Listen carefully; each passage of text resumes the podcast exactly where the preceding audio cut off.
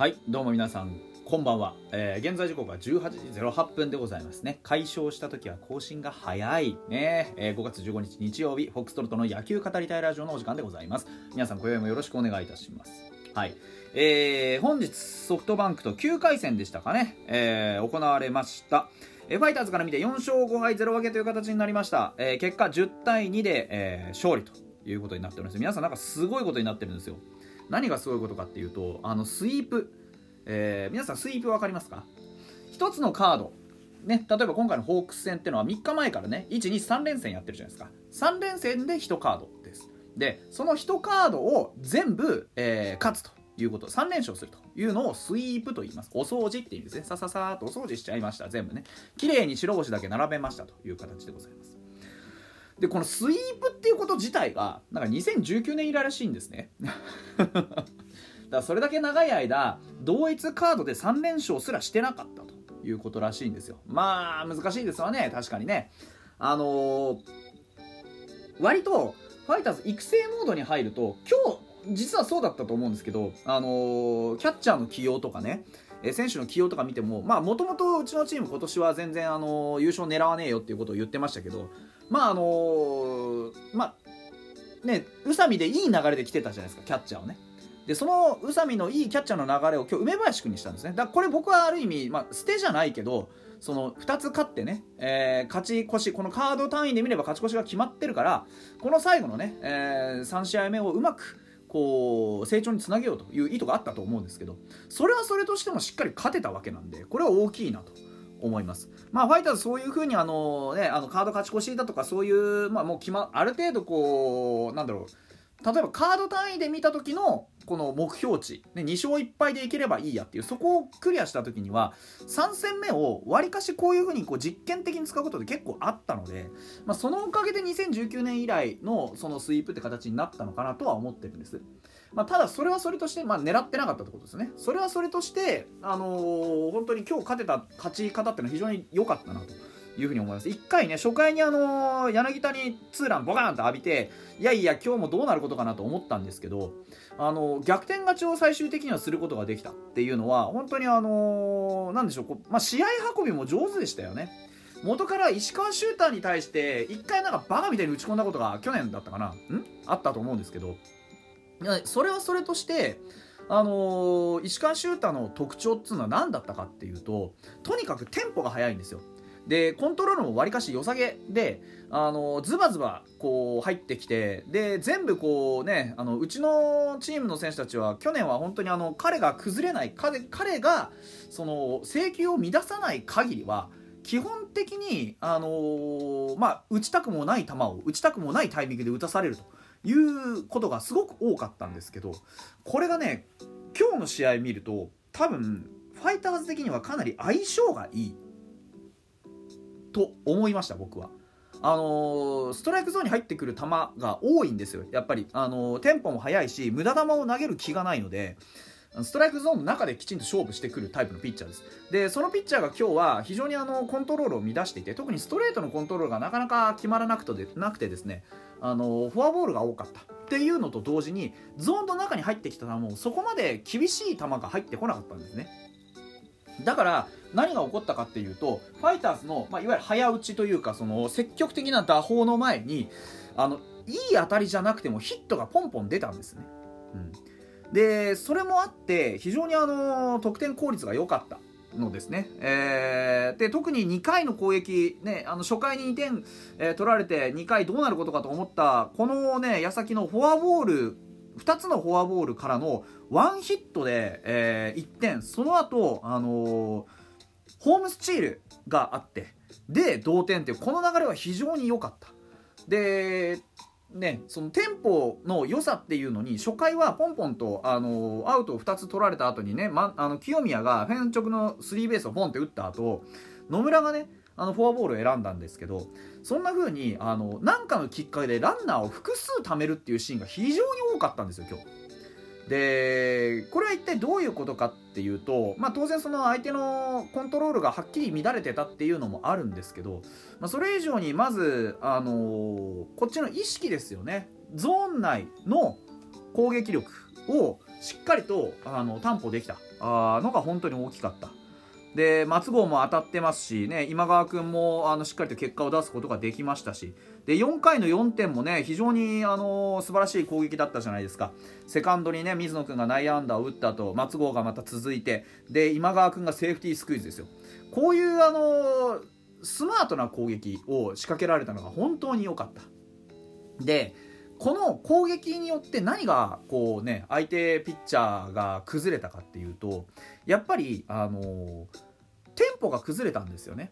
さっき言ったように、えー、石川修太っていうのは非常に速いテンポでボンボン投げ込んでくるタイプのピッチャーなんですけどこうやってベンチからいろんな指示が出て動きがあると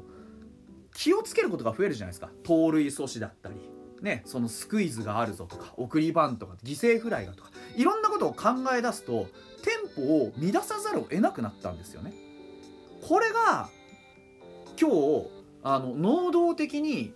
石川修太のリズムを崩していったベンチの采配の妙だと思うんですよ。要はあのね、ホームスチールとかもそうですけどベンチが動かなきゃああいうことは絶対出ないわけじゃないですか。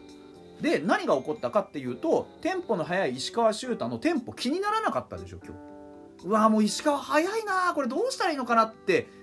思わなかったでしょ。そういう風にできたのはひとえに彼らあの相手バッテリーの方があの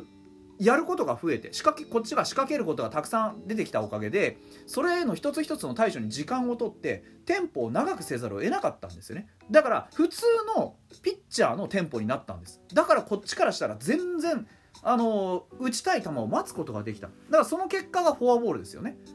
相手もいろいろ気にして投球に100%の集中力そして自分たちのペースっていうのを持ち込めなかったのでそういうふうな、あのいつもの野球をさせることが、ね、することができなかった。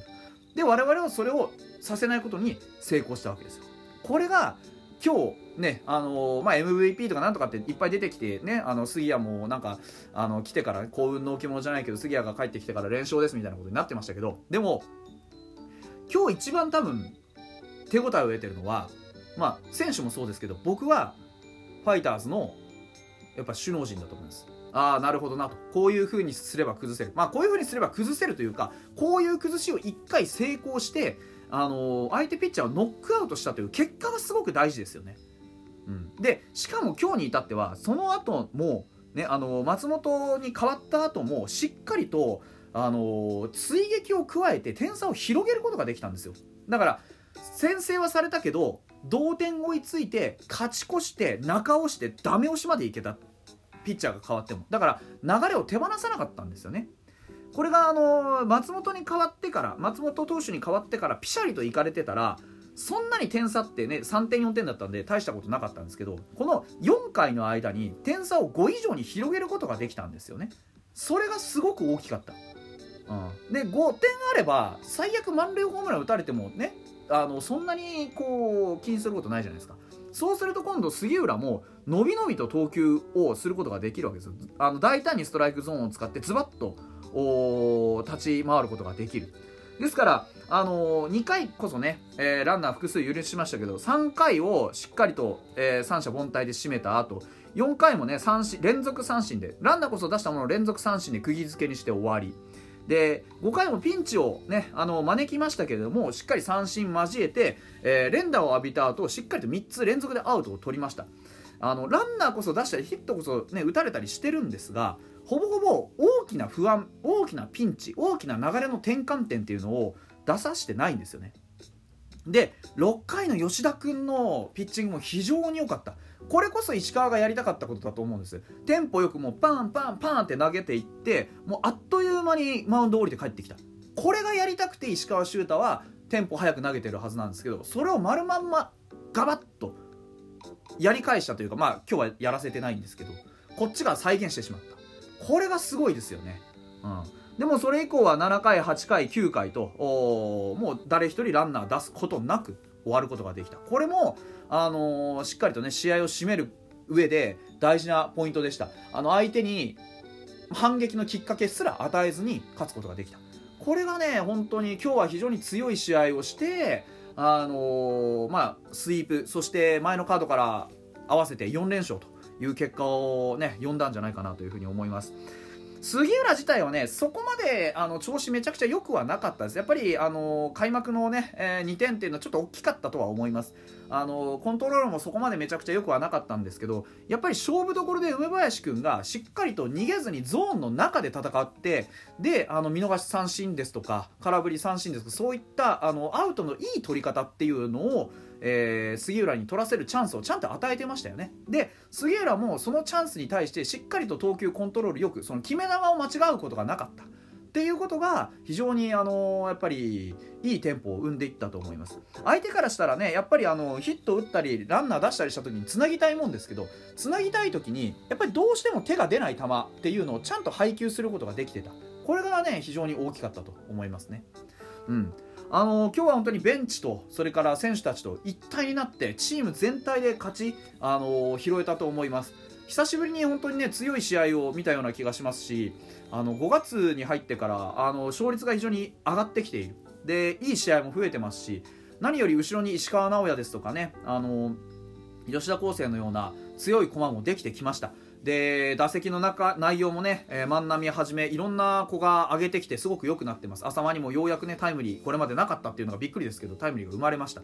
チーム状態がぐっと上がってきているんでね。ここでまあ一気にこうドカッと大きい、ね、連勝じゃなくてもいいのでコツコツと借金返していけると上の順位も見えてくるんじゃないかなと思います。週明けからのまたねバファローズ戦ですか。あーわかんないですけどカードも楽しみだなというふうに思います。